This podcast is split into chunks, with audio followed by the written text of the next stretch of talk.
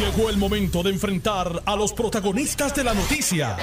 Esto es el podcast de En Caliente con Carmen Jovet. Buenas tardes, Puerto Rico. Son las 2 y 4 de la tarde. Les habla Denis Pérez, la editora en jefa de, de Noticel. Estoy hoy en sustitución de la amiga de la querida eh, compañera eh, Carmen Jovet, que está hoy en otros asuntos, pero hay que seguir discutiendo los asuntos que afectan a Puerto Rico, la situación que estamos viviendo en Puerto Rico. Hoy es uno o otro día más después de lo que ha ocurrido en Puerto Rico a través de toda la isla con el fenómeno de Fiona. Todavía miles, miles, miles de ciudadanos puertorriqueños están atravesando muchas vicisitudes, están pasando muchos eh, problemas aquí en el área metropolitana eh, que en el que donde estoy hoy veo una cierta normalidad, pero tenemos que recordar que el área metropolitana no es Puerto Rico, San Juan no es Puerto Rico tenemos que aprender a mirar a otros lugares que sí están en necesidad. Y hoy ha sido una gran controversia en Puerto Rico el hecho de que haya habido una declaración de eh, una, declaración de emergencia que no incluye a algunos municipios. Y estamos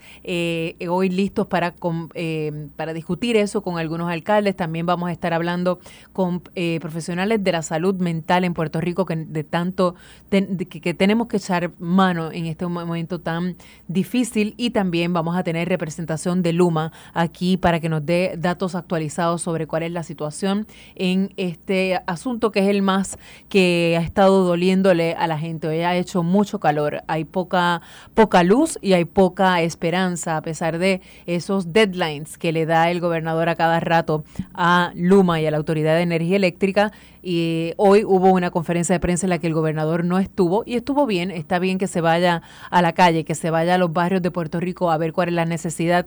Eh, así que eh, para eso también están los jefes de agencia, están haciendo el trabajo de informar, pero tengo que decir que todavía tenemos muchas dudas con relación a por qué Puerto Rico vive todavía dificultad con el asunto de la autoridad de acueductos y alcantarillados. Se han dado muchas explicaciones entendemos el impacto que tuvo el sistema en estos días, pero todavía hay demasiadas comunidades sin agua, lo que significa que hay eh, un inminente problema de salud en esas zonas y obviamente tenemos el, el tirijala este de Luma con Autoridad de Energía Eléctrica, Autoridad de Energía, Energía, Energía Eléctrica, Generación, Transmisión, Generación y el gobernador de Puerto Rico por otro lado flexibilizando ayer el ultimátum que le dio de las 24 horas para que por lo menos lo terminen hoy.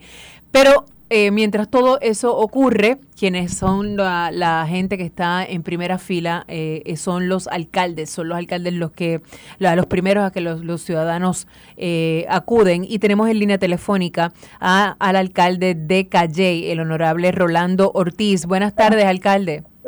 Buenas tardes a ti y, al pueblo de Puerto Rico que nos escucha a través de tu programa. Muchas gracias por estar con nosotros y por tomar de su tiempo, que sé que está atendiendo a su pueblo. Quisiera primero que todo, alcalde, que me dé un cuadro de cómo está la cosa en la zona de Calle. Supimos eh, el lunes cuando hablamos eh, eh, durante el día, en jugando pelota dura durante la tarde, usted nos dice que todavía estaban atravesando por unas fuertes lluvias que todavía esperaban mayor impacto en su pueblo.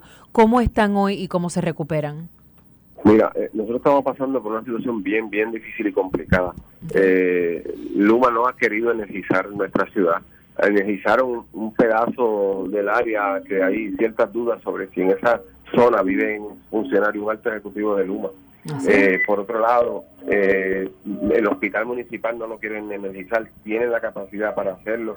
la planta de, distribución de agua del pueblo, la que da agua a todo el centro urbano, no la quieren energizar Estamos trabajando con generadores que están fallando a cada rato. La planta principal de agua eh, que distribuye parte Calle y parte de Guayama tampoco la quieren energizar.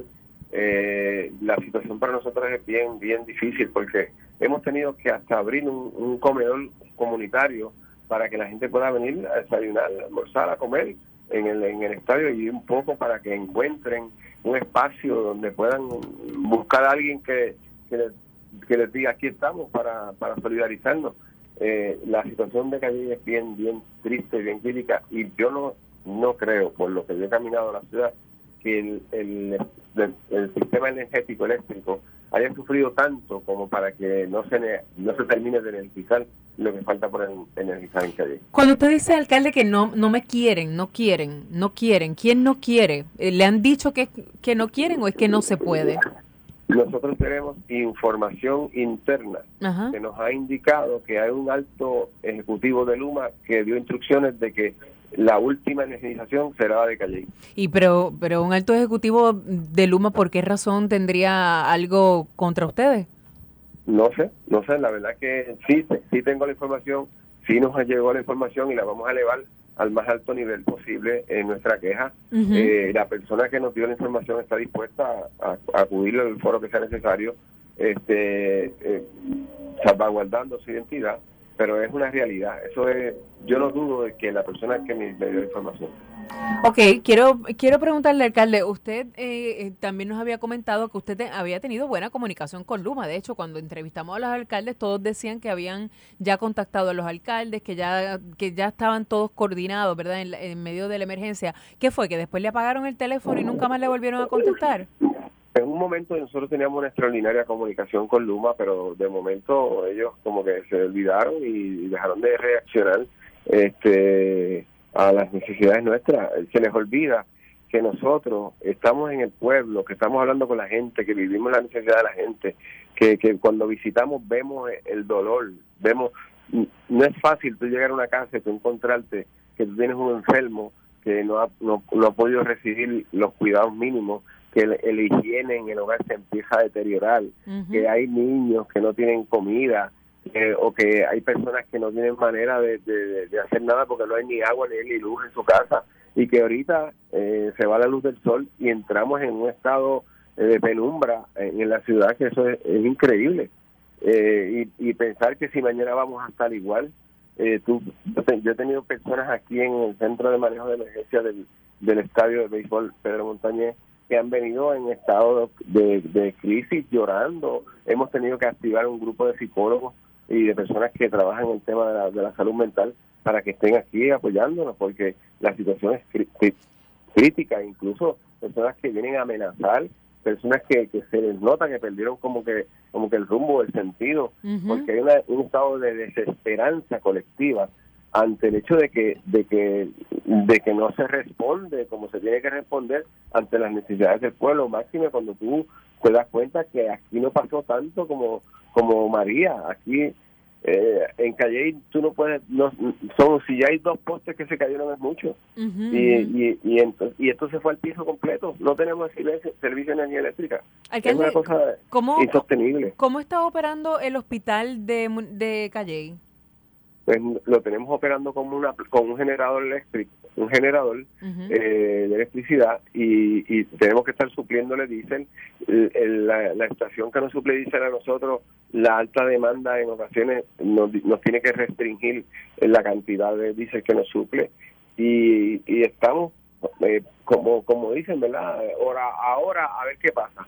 Y otro minuto a ver qué pasa pero cuando no hay necesidad cuando no hay necesidad porque el consumo energético que puede tener el hospital municipal y el consumo energético que pueden tener esas estaciones de bombeo es mínimo. No hay razón. las personas que están dentro del sistema nos han informado que no hay razón. La única razón es un sentido de discriminar, de discriminar contra la ciudad de Calle eh, que, que no, no se acepta y estamos organizando la comunidad para manifestarnos donde haya que manifestarse, manifestarse. Yo voy a poner las guaguas que sean necesarias y voy a voy a tratar de que, que, se monte todo el mundo para ir donde haya que ir a, exigir el, derecho que tenemos todos de tener un servicio energético eh, que corresponda, porque del servicio energético depende también el servicio de agua. Si, si tú no tienes servicio energético, no vas a tener agua. ¿Usted se une al grupo de alcaldes que le han dado ultimátum al gobierno para, para responder o de lo contrario estarían tomando alter, eh, ¿verdad? otra medida? ¿Cuáles cuáles son y cuándo? ¿Hasta cuándo les los da? los callellanos estamos dispuestos a ir donde hay que ir. Yo estoy dispuesto a poner la transportación que sea necesaria para ir a donde haya que ir, para reclamar lo que tengamos que reclamar en beneficio de, de este pueblo, de nuestro pueblo y sé que el reclamo de los cadellanos es el reclamo de, la, de la inmensa mayoría de los puertorriqueños que estamos viviendo, atravesando por esta incertidumbre. Lo que va a pasar después es que después de este atropello, después de este sufrimiento, lo que va a pasar después es que llega la factura de Luma para que la paguemos, si no la pagamos nos cortan el servicio. Eh, esto es injusto, es insostenible, máximo en calle cuando sabemos que tiene la capacidad de conectarnos. Ok, eh, que la, me queda y, y, le quiero quiero ser más específica en esta pregunta porque yo voy a tener más adelante representantes de Luma aquí a las 3 y 30 me parece que va a hacer eso y quiero que me que o sea usted lo que acaba de decir aquí es una cosa bastante grave bastante seria de que eh, tiene instrucciones tienen instrucciones de no energizar a Calley. No tengo duda eso me lo han manifestado personas que trabajan en el sistema y y se les olvida al hacer una cosa como esa el dolor de la gente, eh, la, la necesidad que estamos viviendo. Posiblemente quienes toman esas decisiones duermen en aire acondicionado, tienen agua caliente en la casa y tienen las tres comidas. se les olvida que aquí hay gente de carne y hueso sufriendo y, viviendo este dolor. Bueno, ahí de, me dicen que de, de decretarse verdad un estado de emergencia usted tiene la potestad y la capacidad de llevar todas las gestiones y labores necesarias para normalizar o restablecer eh, el servicio en su verdad en su municipio. Usted usted tiene la capacidad para hacer eso el municipio no controla el sistema de distribución de luz. Si lo controlara hace rato que Calle tuviese encendido el sistema. El municipio no controla el sistema de distribución de agua. Si lo controlara hace rato tuviésemos agua. El municipio limpió los caminos ante el desastre y ya tenemos los caminos limpios. El municipio está llevando eh, compras a las comunidades, el municipio está llevando agua embotellada a las comunidades, el municipio está atendiendo los reclamos de la gente eh, de desayuno, almuerzo y comida caliente en, un comedor comunitario. El municipio está atendiendo los reclamos de la gente que necesita entrar por internet a la página de ayudas del departamento de, FEMA. Todo eso lo estamos haciendo. Todo lo que está en nuestras manos lo estamos haciendo. ¿Y usted cayó en la declaración? ¿Usted, ¿Usted también lo dejaron fuera? Calle está dentro de la declaración porque es, es, obvio, es uno de los pueblos donde más agua cayó, donde más llovió. Bueno, alcalde, le agradezco, le agradezco mucho que esté con nosotros. También quiero darle la oportunidad y usted comprenderá al alcalde de eh, Mayagüez que está con nosotros y que yo creo que a él sí también lo dejaron fuera de la declaración. No estoy, no estoy segura, pero para eso está él aquí para, para contestarnos. Gracias, alcalde, y que logre la normalidad, ¿verdad? Dentro de lo que se puede lo más pronto posible. Gracias a usted por poner su servicio a favor de Puerto Rico. Como no, aquí siempre estamos a la orden para estar aquí con los alcaldes, que son la primera, la primera puerta del pueblo. Tenemos en línea telefónica a Jorge Ramos, el alcalde de Mayagüez. Buenas tardes, alcalde. Saludos, muy buenas tardes y a todo el público que nos sintoniza. Muchas gracias por estar con nosotros, alcalde. ¿Usted cayó o no cayó en la declaración esta tan, tan, tan loca de emergencia sobre Puerto Rico? Bueno, en, el, en la noticia que salió en prensa no aparecía reportado Mayagüez. Nosotros nos comunicamos en la mañana de hoy, nos solicitaron un informe preliminar de daños. El mismo se suministró y estamos en proceso de que fuera reevaluada esa posición. Eh, por lo menos en las páginas de FEMA si aparece eh, Mayagüez como declarado para categoría A y categoría B pero nos encontramos en ese proceso de revisión, ¿verdad? De que de que nos incluyan. Definitivamente tiene que estar por los daños que han sido reportados aquí en, el listado en el listado inicial que sacaron Mayagüez no estaba y de repente eh, fue bastante sorpresivo para muchos eh, que no estuvieran eh, áreas del o sea, pueblos del, del suroeste, que fue eh, simplemente uno de los más impactados en esta, en esta situación. El gobernador luego eh, explicó que FEMA lo había hecho inicialmente a base de la cantidad de lluvia que había caído según su, ¿verdad? sus mecanismos internos, pero asumo que también luego, bueno, Luego también explicó que esa lista se va a actualizar y asumo que eso se corregirá porque es imposible que haya un lugar del suroeste que no esté en esa, en esa lista. Eh, alcalde, ¿cuál es su, situación más grave en este momento? Pues tenemos los, casos más críticos en este momento, ¿verdad? Que continúa, por decirlo así, la emergencia en la zona rural, donde pues al no tener el servicio eléctrico y aquí toda el agua potable viene por el sistema de bombeo, pues las estaciones de bomba no tienen generador y, están estas comunidades desprovistos de, de, ambos servicios esenciales, que es la electricidad y el agua potable. Así que lo que hemos hecho es que nos hemos tirado a la calle para repartir cajas de agua embotellada a las personas. Hemos estado durante estos dos días en estas zonas más, más críticas. Hoy nos encontramos en el área del Limón, eh, justo en Parcela Rolón estamos ahora mismo repartiendo embotellada, tenemos un camión cisterna del municipio que lo hemos puesto a, repartir agua en comunidades. Acabamos de adquirir otro que viene también en camino para entonces tener un, doble esfuerzo. Eh, estamos en comunicación con el director regional de la Autoridad de Acueducto. Ellos han hecho la solicitud de unos generadores eléctricos para estas estaciones de bombeo ponerlas a funcionar, así que le vamos a estar dando apoyo de ser necesario con la instalación de estos generadores o con algún movimiento que ellos necesiten para que estas estaciones de bomba pues estén en operación. Dicen, aunque acá no se ha sentido mucho, pero dicen que en el área oeste es donde más eh, se nota la, la, no la ausencia, porque el DACO ha, eh, aclarado que no es que haya falta de gasolina, pero sí un problema de, distribución hacia las estaciones de gasolina. ¿Esto lo está viviendo Mayagüez? Pues, por lo menos vemos gran cantidad de personas que están acudiendo a, a la compra de combustible, las filas son sumamente extensa y de, horas en ocasiones. Eh, sí lo, lo hemos vivido, eh, tenemos ahora mismo una planta de hielo que, que es sumamente importante también para, para el pueblo, que está no está operando porque no tiene diésel para el generador, así que eh, ya estamos haciendo una gestión a ver cómo podemos colaborar con ellos en este proceso, ¿verdad? Para que las personas por lo menos sus alimentos los puedan conservar con hielo. ¿Usted no tiene ningún área con luz? Eh, sí, tenemos tenemos aproximadamente los números que nos ha notificado Luma. Eh, en la mañana de hoy nos dijo que teníamos un 30%. Eh, suena un número alto, pero la realidad es que es en la zona urbana donde tenemos eh, mayor sistema, ¿verdad? mayores apartamentos los residenciales y otros lugares que que tienen el servicio y donde más poblado está, así que por eso el número suena, suena un tanto alto, pero toda la zona rural está sin servicio eléctrico. Sí, 30%, pues, mm, yo no creo que 30 llega en Puerto Rico en general.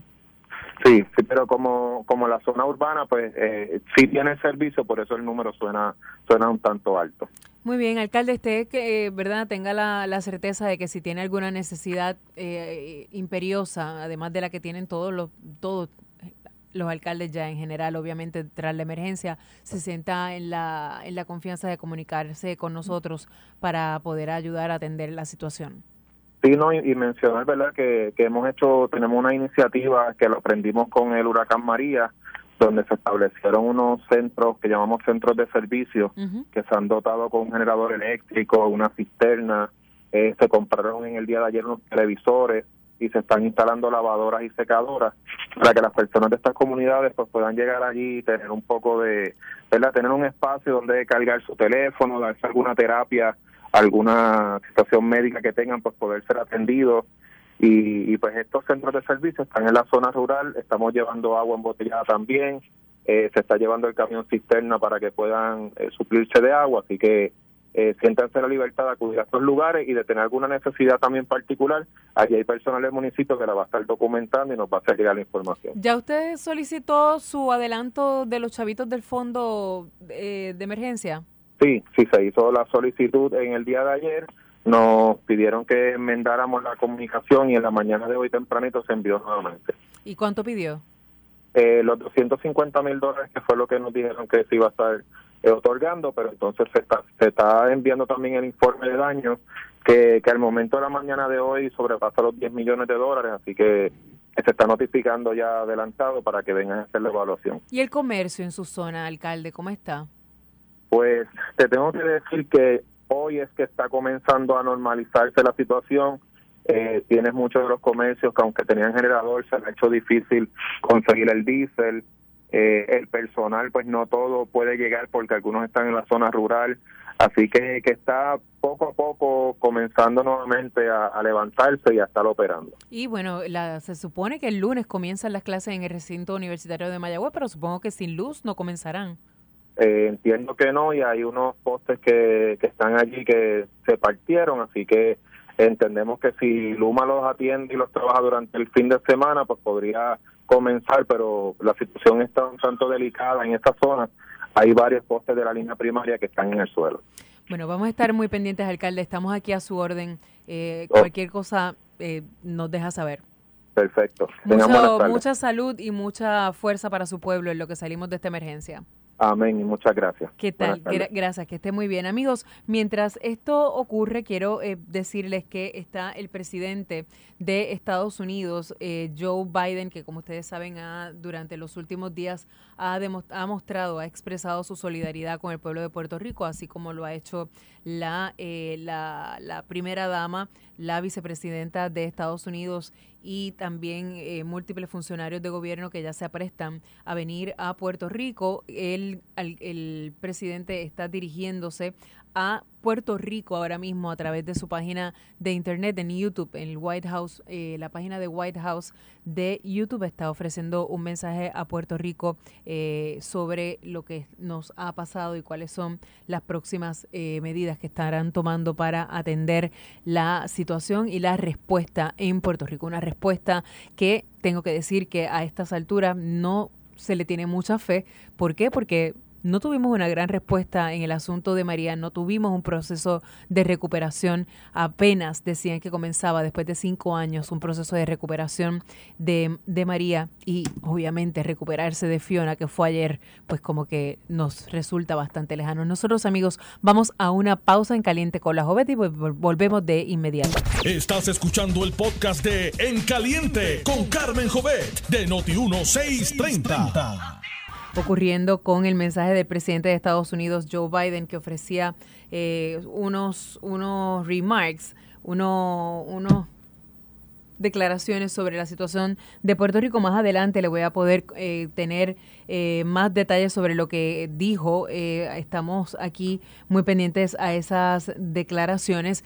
Tenemos también que tengo en línea a uno de los uno de los alcaldes que bendito a mí me da ya hasta pena casi cada vez que lo llamo porque siempre que lo llamo es casi para tratar desgracias y es el alcalde de Comerío que está con nosotros José Santiago. Buenos días, buenas tardes. Buenas tardes, buenas tardes para ti, saludos, un abrazo y, siempre agradecido de, la oportunidad de estar compartiendo con ustedes en esta comunicación con el pueblo. ¿Cómo no, alcalde? Mire, yo yo tengo una, una pequeña, no una pequeña preocupación, una, una curiosidad. Antes de que viniera el huracán, nosotros nos pusimos a hablar con todos los alcaldes. De hecho, yo a usted lo vi personalmente en un panel en televisión y, y estaban todo el mundo eh, eh, convencido, ¿verdad?, de que por lo menos tenían ya comunicación con las agencias, que tenían los contactos directos de Luma, que los, los jefes de agencias se habían comunicado, que el gobernador se había comunicado personalmente. ¿Qué pasó? Que después de esto, que yo a veces pienso que fue que apagaron los teléfonos. ¿Qué pasó? Pues yo no te lo puedo explicar. Ha habido comunicación, pero no ha habido ejecución. y, me duele porque ya estamos en el cuarto día después del, del huracán que vino domingo y todavía estoy con 100% sin energía eléctrica, nada de nada. No hay daños eh, considerables ninguno.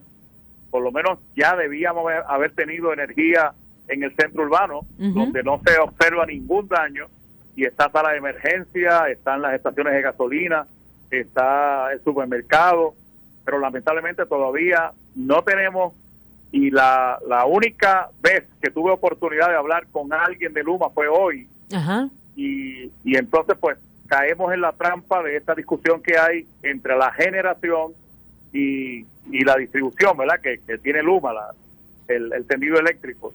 Eh, el, sistema de comerío no tiene daños mayores, pero que dependen ahora de la generación de energía y eso le toca a la autoridad. La realidad es que escuchamos que la autoridad había dicho que ellos tenían producción de energía, que lo que faltaba era que se certificara que la, la, cablería, ¿no? La, red de distribución estaba lista. Sí, había, había dicho José Colón que ya tenía un 75% de generación. Eso es así. Pues Josué dijo eso, pero entonces ahora me dice a mí, la gente de Luma, que eh, Comerío está en, términos generales, es verdad que no, no, sufrió daños considerables en las líneas, pero que no hay suficiente generación. Así que no tengo todavía expectativas, o sea, no nos han dicho para cuándo, al cuarto día. Por el otro lado, eso me lleva como consecuencia que si no hay energía no tengo tampoco agua potable. Claro. Este, así que mi, mi situación, mi dolor de cabeza es que cuando ya llega el cuarto día después del huracán, la poquita agua que tú pudieras tener en tu casa ya se acabó. Entonces, pues tengo siete mil hogares sin agua y sin luz. La gente sobre el alcalde insistentemente y, a esta hora que, estoy hablando contigo, todavía no ha llegado un camión cisterna de agua potable eh, a mi pueblo, todavía no tengo eh, una caja de agua que nos llegue de gobierno, tú sabes, y estoy aquí pues con, con mis recursos limitados haciendo el máximo posible por, por atender a nuestra gente. ¿Usted tuvo eh, estructuras dañadas, puentes? Caminos, eh, caminos municipales, carreteras estatales, puentes, sí, hay daño. Ya sometí un informe preliminar. Entiendo que en su momento se evaluará, pero eso es una cosa que pues que sigue un proceso. Luego hay que hacer diseños de cómo se van a reparar estas cosas. Toma más tiempo, pero hay una necesidad inmediata, ¿verdad? La gente que perdió eh, el mobiliario y sus enseres por la inundación del río, eh, la situación que tengo con el cuartel de policía, que sabes que se inundó nuevamente y que hay que ver cómo localizamos a esos policías en un cuartel que ya no se inunde más. Este, eh, y ahí, pues, las situaciones, como te decía ahora mismo, o sea, yo tengo, yo hice el inventario, hice la lista de todos, eh, gracias al liderato comunitario, de todos los encamados que tengo en mi pueblo, de todos los que son ciudadanos adultos mayores que de alguna manera necesitan asistencia, pues entonces ahora estoy trabajando con mi gente en ver que no le falte agua, que no le falten elementos, por ejemplo, como un generador, aquellos que tienen equipo médico que necesita electricidad. Este, el reto es grande, pero es complicado porque, mira, nosotros llenamos la fórmula esa que... La, el formulario, el formulario que le dijo Mal Marrero que lo buscara online y lo llenara. Es correcto, lo llené. Mira, para que tengas un ejemplo, ayer bien temprano en la mañana, como vimos que no llegaban, los camiones me dijeron que tiene que llenar la forma. Bueno, pues llenamos la forma 113. Ayer... Se me fue el alcalde, está por ahí. Ah, ok. ¿Está aquí? Se me cayó el, alcalde. Él está hablando del formulario ese que, que ayer fue bastante controversial porque empezaron los alcaldes a hacer reclamos públicos y el secretario de Estado eh, les decía que tenían que llenar un formulario. El formulario ese no cayó muy bien porque aunque los alcaldes saben que tienen que llenarlo, pues es como que una un estruje en la cara de los de la situación burocrática que siempre enfrentamos. Olvídate de las emergencias en circunstancias regulares. Tenemos eh, para todo es un formulario, para todo es, ¿verdad? Una una una hojita adicional que hay que llenar y sí, cuando se trata de estas emergencias y se trata de fondos, etcétera, eh, pues hay que tener cuidado porque son auditados, pero hay emergencias, si hay emergencias, tenemos de nuevo en línea telefónica al alcalde de Comerío. Sí. Bienvenido de vuelta. estaba diciendo como te estaba diciendo, ayer llenamos la forma pidiendo camiones cisterna, pidiendo agua embotellada para comenzar a llegar a los hogares. Eh, lo llenamos ayer temprano. Hoy entramos al sistema, eh, a la página, y observó y nadie lo había visto, nadie abrió el mensaje. Entonces yo digo, pues, pues entonces ¿cuándo va a llegar la ayuda? ¿Sabes? Este, eh, es una pues te digo que, que, es una complicación. Estoy esperando el coronel de la Guardia Nacional, Reyes, nos dijo que, venían de camino. Hoy. Eh, los esperamos esta tarde para ver si podemos abrir un, una de purificación de agua que se toma de una de las quebradas del pueblo para entonces tener un oasis desde donde yo pueda llevarle agua a los hogares, a la gente. Porque no tiene oasis asignados tampoco. No bueno, lo que pasa es que al no tener eh, agua potable en este momento en Comerío, teníamos que ir, eh, para que tengan una idea, tengo que bajar con mi camión cisterna al parque eh, Lubriel, a Bayamón. Allá Ramón Luis me está permitiendo llenar el camión, pero es una hora a llegar a Bayamón, una hora en llenar, una hora en regresar, que se complica el trabajo. es, complicadísimo y honestamente yo te comento estas cosas no como crítica maliciosa, sino que tenemos que ver qué está pasando en el proceso, pero los sistemas actuales no son responsivos a la emergencia cuando realmente se necesita ese apoyo. Y ustedes, por ejemplo, eh, aquí habló ya el, lo tuvimos en línea telefónica al alcalde de Calle y él dijo, mira, que él está ya dispuesto y disponible para, para empezar a mover a su gente de Calle a protestar donde tengan que protestar porque él no tiene la capacidad de bregar con el sistema eléctrico, no tiene la capacidad ni la facultad para, para trabajar con el sistema de, de acueducto y una advertencia similar hizo ayer el alcalde de Bayamón cuando dijo, si no tengo luz para el viernes, sepan que voy a empezar a activar mi brigada. Esto no sería la primera vez que usted lo hace. ¿Está, está planificando hacer eso? Sin duda que la gente, en su indignación, en su malestar, eh, en su ansiedad, están dispuestos a ir a donde sea, a donde sea. Y no lo descartamos porque no hay razón alguna para que si Josué dice que hay generación y si Luma me dice que no hay daños mayores en el sistema, ¿por qué razón no tengo por lo menos en la zona urbana para sala de emergencia, para supermercados? O sea, eh, eh, no tiene explicación. Llevamos ya tres días de sol intenso. Nosotros los hemos aprovechado acá para culminar los trabajos de limpieza de las carreteras. Así que las ayudas pueden llegar, los suministros pueden llegar porque ya las carreteras están abiertas. Yo me encargué de eso. Pero, este, pues como te digo, eh, es una situación que refleja que en efecto aquello de que estábamos listos, que el gobierno estaba preparado, pues bueno, pues yo no creo, porque incluso, te puedo decir, se habló de unos eh, almacenes regionales que iban a tener suministros listos. Sí. Ya la lista. Bueno, pues ¿dónde está?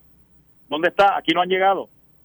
Sí, eso, eso eran los famosos almacenes de FEMA, que ya no iba a haber uno, que iban a haber eh, por lo menos cuatro y bajo el, y esa fue la premisa bajo la cual contestó el gobernador que Puerto Rico no necesitaba ayuda externa. Pues, pues, yo con, con el mayor de los respetos les digo que dos semanas, tres semanas después, ya ya ya no, no ya, ya para qué, eh, era ahora, es hoy, es hoy, o sea, la necesidad es inmediata. Afortunadamente, cuando hablamos por estos medios, hay mucha gente noble que nos escucha y te tengo que decir que han llegado paletas de cajas de agua de ciudadanos privados que nos escuchan y que han venido desde la zona metropolitana y yo le agradezco profundamente porque no tienes idea de cómo le brillan los ojos de alegría a la gente cuando tú llegas a la casa y le puedes llevar un poco de agua de agua potable porque oye pues eh, aquello eh, mira en el caso por ejemplo yo estuve ayer en la atendiendo la situación de los que residen en, el, en el caserío, en el residencial público. Eh, oye, cuatro días en, el, en, un apartamento, ninguno tiene cisterna porque el residencial no, no provee para que ellos tengan cisterna. Así que, ¿cómo cubren su el servicio sanitario, el preparar comida, si no tienen agua almacenada. alcalde, eh, eh. alcalde, lo que llegue el gobierno, si llega algún día, que yo espero que llegue, eh, que, ¿dónde se puede, o sea, todas las personas que tengan eh, interés, porque eso es otra cosa, mucha gente tiene interés de aportar, pero no sabe cómo hacerlo. En el caso de Comerío, ¿qué, qué, qué y a dónde pueden ir? Bueno, el teléfono de nuestra oficina es el 787-875-2300. 875-2300. Se pueden comunicar con nuestra oficina, me pueden llamar a mí, eh, 354-4700 y coordinamos, coordinamos si, si tenemos que recogerlo en algún lugar. Eh, en este momento, básicamente, estamos trabajando con eh, eh, la necesidad del agua, agua embotellada. Agua embotellada. Pero si alguien quiere, si alguien quiere aportar para enseres, para mobiliario de las personas que se le inundó la casa, pues ahí yo preferiría que pudieran hacer una aportación en metálico a la Fundación Juan Agosto Alicea. Juan Agosto Alicea fue el secretario de Hacienda, es un comerieño. Él tiene una institución sin fines de lucro y entonces estamos coordinando con él para que las aportaciones vayan ahí como una institución como del tercer sector y entonces nosotros levantamos un expediente de cada caso que se le vaya a ayudar y guardamos evidencia de a quién se le entregó un matre, a quién se le entregó una nevera, todo eso pues se va documentando. Así que que tengan la confianza de que se le va a dar buen uso y de que va a llegar al que realmente necesita. Muy bien, alcalde. Yo le, agradezco que saque de su tiempo para, para, para estar con nosotros. Sé que eh, los alcaldes están eh, llenos de fango, de, literalmente, porque están en sus comunidades. Tengo que decirle que yo vivo en, por ejemplo, yo vivo en Gurabo y ayer tuve una emergencia eh, y llamé, ¿verdad? Como, como una cosa normal y de repente llegó, eh, vi todo el mundo llegó con las botas llenas de fango, cansados, agobiados. Después hasta la alcaldesa apareció por el lugar, o sea, yo veo a los alcaldes en la calle, eso es una cosa que le, le comentaba ayer yo a mis compañeros de trabajo en Noticel, ser alcalde es un trabajo bien grande. Bueno, pues déjame culminar esta conversación planteándote entonces que, eh, invito al pueblo a reflexionar sobre eh, la existencia misma de los, de los gobiernos locales, que sabes tú que están en este momento en riesgo de desaparecer más de 25 municipios, y que vean una vez más que somos los municipios los que estamos en esa primera línea de respuesta y que realmente para, para fortalecer el país hay que fortalecer los gobiernos locales, que es de donde se prestan los servicios. Como le he dicho al gobernador, adelante de esos fondos de emergencia y si se usan mal, hay mecanismos para que puedan hacer un descuento de nuestras remesas y nos quitan el dinero que hayan usado mal. Sí, invéntese un castigo. invéntese un castigo o una consecuencia, pero y, póngala por escrito, pero no puedo, o sea, ¿cómo es posible que sea el cuarto día y que usted no haya visto eh, ninguna respuesta para su pueblo? Eso es, da, llora ante los ojos de Dios y yo sé que ah, el gobierno está compuesto de un montón de gente de buenas intenciones, alcalde, eh, ¿verdad? uno, déjame decirte, pero también la burocracia maldita. Sí Medio mundo me ha llamado diciéndome, estoy a tus órdenes. Medio mundo me ha escrito de gobierno diciéndome lo que necesite. Bueno, pues yo le he dicho, lo que necesitamos es agua potable, que llegue un camión cisterna. Eh, pero lamentablemente no ha llegado todavía y lo tengo que decir así porque si te digo lo contrario, miento. Muy un abrazo.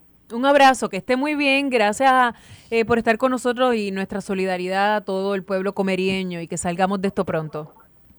Voy, gracias. Muchas gracias, gracias. Sé que está ahí ajoradito. Estos alcaldes siempre están al palo trabajando. Escuchen eh, una cosa. Dice, hay un pequeño adelanto de lo que dijo el presidente Joe Biden hace unos minutos y el presidente, según reporta el Nuevo Día, anunció que el gobierno federal durante 30 días, escuchen bien, financiará en un 100% las tareas de emergencia en Puerto Rico relacionadas con el restablecimiento de los sistemas de electricidad y agua, rescate y búsqueda de supervivientes, refugio y suministro de alimentos tras el azote de Fiona. Eh, el presidente Biden hizo el anuncio al inicio de una sesión informativa que le ofrecía la administradora de la Agencia Federal para el Manejo de Emergencias, Dream Criswell, el gobernador Pedro Pierluisi y responsables de la respuesta del huracán Fiona, tanto del gobierno estadounidense como del gobierno puertorriqueño. Esto es una cita del presidente. Esto es realmente importante para nosotros. Está bien pedir ayuda, dijo Biden durante la reunión que tuvo lugar en la oficina de la región 2 de FEMA, que incluye a Puerto Rico y que está físicamente localizada en Nueva York. Biden declaró ayer a Puerto Rico una zona de desastre mayor, dando acceso a asistencia pública y en 55 municipios a ayuda individual. En la sesión, en este momento, se encuentra también la comisionada residente en Washington, legisladores federales, la gobernadora de Nueva York y el alcalde de Nueva York. Así que le repetimos, amigos, lo que tuvo que decir el presidente de Estados Unidos ahora. Su compromiso es que el gobierno federal durante 30 días financiará en un 100% las tareas de emergencia en Puerto Rico relacionadas con el restablecimiento de los sistemas de electricidad y agua, rescate, búsqueda de supervivientes, refugio y suministros de alimentos. Un poco de eso había adelantado eh, temprano en temprano en la mañana el gobernador durante su recorrido en Aguas Buenas. Ellos, el gobierno de Puerto Rico solicitó el 100% de financiamiento durante estos 30 días. No tenían certeza hasta ese momento en que hablaron con los medios de comunicación de cuánto el gobierno federal estaría disponible para otorgar, pero la buena noticia es que es un 100%. La mala noticia es que si vienen igual de lentos que todos los demás, estamos en aprietos. Y otro sector que está en aprietos ahora mismo es el sector agrícola. Y tenemos, ¿verdad?, en línea telefónica a el presidente de la Asociación de Agricultores. Bueno, buenas tardes. Sí, buenas tardes. Buenas tardes a todos. Gracias por la oportunidad que me dan de poder compartir con ustedes en esta tarde. Eh, hablo con el eh, con Héctor Cordero, presidente de la Asociación de Agricultores, y le doy la bienvenida a esta discusión que tenemos aquí. Quiero conversar con usted, Cordero, el, a pesar de la diferencia, de verdad, que hay que hacer la marcada entre el huracán María y lo que ocurrió con el huracán Fiona, este ha sido como siempre. El sector agrícola es uno bien afectado, no importa si son lluvias leves, si son regulares, si es huracán categoría 1, si es huracán 5, siempre terminan eh, eh, en grandes dificultades. ¿Cómo está la situación en el día de hoy? Pues mira, este, te puedo decir, como acabas de decir, este, es cierto, el sector agrícola es uno de los sectores más riesgosos este, dentro de los sectores económicos en Puerto Rico. Y es porque no necesitamos necesariamente un evento sobrenatural como el que pasamos el pasado fin de semana, sino que sencillamente vientos sostenidos de 55 millas eh, son suficientes para coger una plantación y destruirla. Así que cuando tenemos vientos que sobrepasan esa velocidad, acompañado con la cantidad de agua que estuvo cayendo durante el evento y días después, la situación se pone más precaria y nos pone en un marco pues este difícil pero no imposible de superar. Entiendo de que en ese sentido ya los puertorriqueños, los agricultores puertorriqueños hemos aprendido y una de las grandes ventajas que hemos tenido sobre el pasado huracán María es que los sistemas de comunicación no se han caído. Aunque hay áreas específicamente de la montaña que pues, por la cantidad de lluvia, los desprendimientos, las caídas de árboles, el daño en las carreteras y en los caminos, este, se ha hecho un poquito difícil poder llegar para poder contabilizar los daños. La realidad es que tenemos pues un panorama bastante claro de, de, que de lo que sucedió en la agricultura y, y pues como quien dice aquí es cuestión de, de levantarnos este recuperar lo que se pueda recuperar este borrón y cuenta nueva comenzar otra vez a preparar terrenos a, recoger las semillas a, a, levantar, a levantar. borrón y cuenta nueva suena fácil, pero es muy difícil para un, para un agricultor volver, ¿verdad? Borrón y cuenta nueva, perder toda su inversión. La verdad que las imágenes son bien dramáticas. Eso es correcto, pero este, tenemos que pensar de que este, estamos todos en el mismo bote. O sea, no nos podemos echar a, a, a, llorar. Este, sé que es una situación fuerte. Hay un montón de agricultores que emocionalmente están afectados. Hay muchos que eh, han dicho que en un periodo de cinco años volver a empezar, este, quieren enganchar los guantes. Claro. ¿Sabe? Hay, hay, hay, hay choques emocionales que son difíciles de, de, atender y de, y de trabajar, pero no nos podemos quedar en el piso. No nos podemos quedar en el piso. Sabemos que vivimos en un área donde es propensa para todos estos tipos de este, fenómenos naturales y tenemos una responsabilidad pues que es la de alimentar a un pueblo. Claro. Este, el, hemos tenido pues este, avances en, en, cuanto a la agricultura, o sea, hay nuevas formas de cómo hacer agricultura que son en este momento es aconsejable pues adoptarlas este como alternativa a, las operaciones agrícolas es igual que este hay oportunidades de trabajar este con, plantaciones con prácticas nuevas dentro de las plantaciones donde nos permitan maximizar la producción por cuerda, hay tecnología este, disponible que nos puede ayudar en el proceso de dar lo que son las aspersiones y los tratamientos a, la, a las plantaciones. Este, o sea, hay, hay muchas oportunidades que, que, tenemos que aprovechar en este momento. Este, no es fácil, no es fácil este, tú llegar a la finca y encontrarte con, con ese panorama pero pero lo tenemos que hacer, tú sabes, lo tenemos que hacer y es una responsabilidad moral que tenemos los agricultores. Y como muchas personas que me preguntan a mí, dice, este, ¿y, ¿y por qué tú no enganchas los guantes? Porque cuando oigo lo difícil, lo fuerte, lo retante, y yo digo, porque me gusta, o sea, somos masoquistas si pudiéramos Claro, bueno, y, y quizás hay una nueva cepa de agricultores que tengan más facilidad para sofisticarse, para buscar nuevas técnicas, pero hay, hay, hay, ¿verdad? hay mucha gente ya que vive desde hace tanto tiempo de esto y que, ¿verdad? La costumbre, la costumbre quizás eh, en casos como este, pues, pues los condena, los condena. Es correcto. Es correcto, fíjate, la edad promedio de un agricultor en Puerto Rico, al igual que básicamente en los Estados Unidos, es 60 años. O sea que tenemos una población grande de personas, de senior citizens, yo te lo puedo decir por en el caso mío particular, el mío tiene 86 años, 87 años, y, y, ayer mismo estaba montado en un tractor, o sea que son personas que vivieron esto y que quieren vivirlo y, lo, y se quieren mantener y están activos. Este, también hay una generación que se está levantando que tienen otra mentalidad más moderna, más uso de tecnología, más enfocado a, a, a, lo que es este, una producción este, eh, más amigable, este, utilizando los recursos más sustentables que muchas veces estas generaciones mayores pues no no no no lo contemplaban. Así que este, pues pensando en esas nuevas generaciones es que tenemos que seguir hacia adelante, dándole el espacio a ellos este, para que de estos golpes también aprendan, identifiquen, busquen soluciones y alternativas para, para, para resolver estos problemas que entendemos que en el futuro pues pueden irse agudizando según vemos con todo este asunto del calentamiento global y todas esas issues ambientales que están ocurriendo. Este, veremos mucha importación, ¿verdad, eh, Cordero? Sí, sí, es definitivo, pero eh, una de las cosas este, eh, hasta cierto punto que podemos ver en esto, por ejemplo, en el día de hoy todavía no he recibido el informe, pero los productores de banano, los productores de guineo en Puerto Rico estuvieron hoy reunidos este, para hacer un inventario de lo que tenían guardado en las neveras y este, eh, determinar cómo van a correr la importación. Por lo regular, en el sector de guineo, el sector de banana, el Departamento de Agricultura le entrega la licencia de importación a la Asociación de Productores de Guineo de Puerto Rico.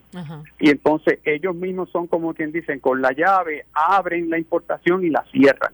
Esto, la ventaja que tiene este tipo de práctica es que, número uno, ellos se aseguran de que el guineo que se vaya a traer a Puerto Rico provengan de fincas que estén libres de cualquier tipo de enfermedad que no existe en la isla.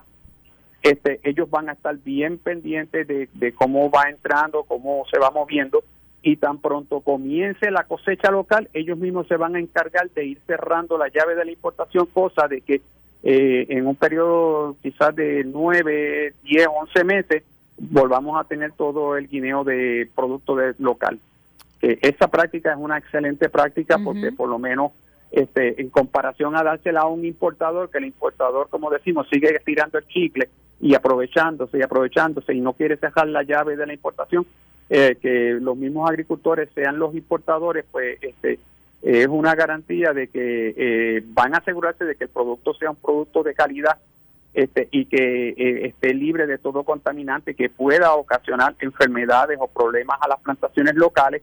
Y, y, en su momento pues cerrarán la llave y continuaremos con el producto local este en el mercado. Así este ah, el sector agrícola no está exento de la, de la verdad, de la burocracia.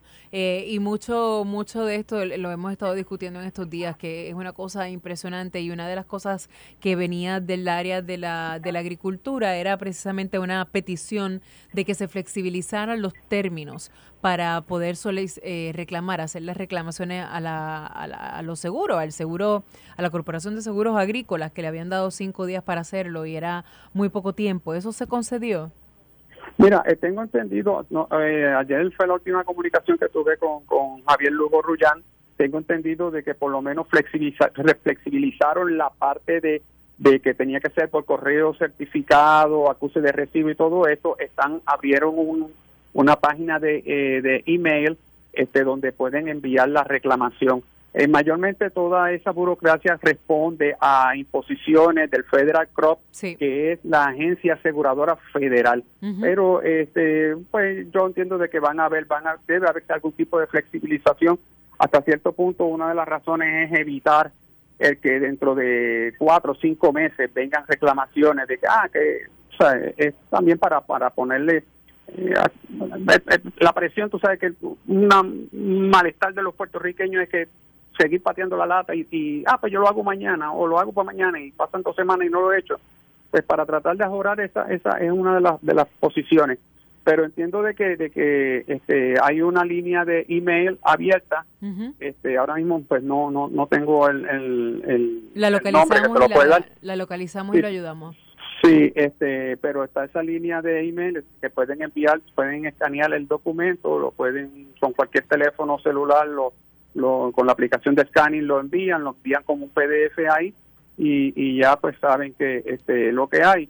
Eh, tanto el secretario eh, González Beiró como Lugo Rullán y el subsecretario este, Campos Merced han estado en el campo, o sea, han estado en la calle, han estado visitando este, en las diferentes regiones y, pues para, para darle el apoyo al agricultor y, y documentar que es lo más importante. El hecho de que tengamos las comunicaciones al día ha sido una bendición porque se está pudiendo agilizar este todo lo que son los, la documentación tanto para las peticiones este, locales como las peticiones federales. En el día de ayer la Asociación de Agricultores le hizo llegar una carta al secretario de Agricultura, Tom Bilsack, indicando la situación pues por la que estábamos este, pasando para que el Departamento de Agricultura pues federal eh, tome nota este, con respecto a, las ayudas. Eh, tenemos una comunicación constante, todas las tardes nos comunicamos con la señora, la agrónomo Wanda Pérez de Farm Service Agency este, del USDA para ponernos al día con, lo, con la información de lo que está este, sucediendo, al igual que con el agrónomo Luis Cruz de eh, NRCS del USDA. O sea que hemos logrado mantener una comunicación y están ellos bien al tanto entendemos de que este partiendo de la premisa de que eh, la documentación está corriendo de que no tuvimos el percance de comunicaciones que hubo en María debe haber eh, más agilidad en eso. Podemos agilizar grandemente lo que son este las las ayudas. Ya pues con lo que dijo el presidente Biden con respecto a Puerto Rico pues sabemos que eh, las ayudas ah, en algún momento deben cubrir agricultura. Tenemos que tener bien claro lo siguiente agricultura no lo cubre FEMA, o sea, FEMA no. no, tiene que ver nada con agricultura, todo lo que tenga que ver con ayudas a los agricultores es la corporación. Y sector agrícola es a través del USDA, a través de la oficina de Risk Management Agency del USDA, así que este es bien importante que los agricultores tengan al día sus registros en las oficinas de Farm Service este, que estén bien pendientes a las fechas límite. Muy bien. Estén bien pendientes a las fechas límite y ya cuando, las próximas semanas, cuando comiencen a trabajar con el asunto de las de que se, hagan las asignaciones para Puerto Rico, pues tanto la asociación como el Departamento de Agricultura, el Colegio de Ciencias Agrícolas, con el, Servicio de Extensión Agrícola y las agencias federales, pues vamos a estar eh, montando equipos de ayuda a través de toda la isla para llenar todas esas solicitudes. Gracias Cordero por estar aquí con nosotros en Caliente con la Jovet. Gracias y que pronta recuperación a todo este, a todo este sector. Gracias. Muchas gracias a ustedes. Como no, amigos, nosotros aquí son las 3 de la tarde. Esto fue el podcast de En Caliente con Carmen Jovet de Noti 1630. Dale play a tu podcast favorito a través de Apple Podcasts, Spotify, Google Podcasts, Stitcher y notiuno.com.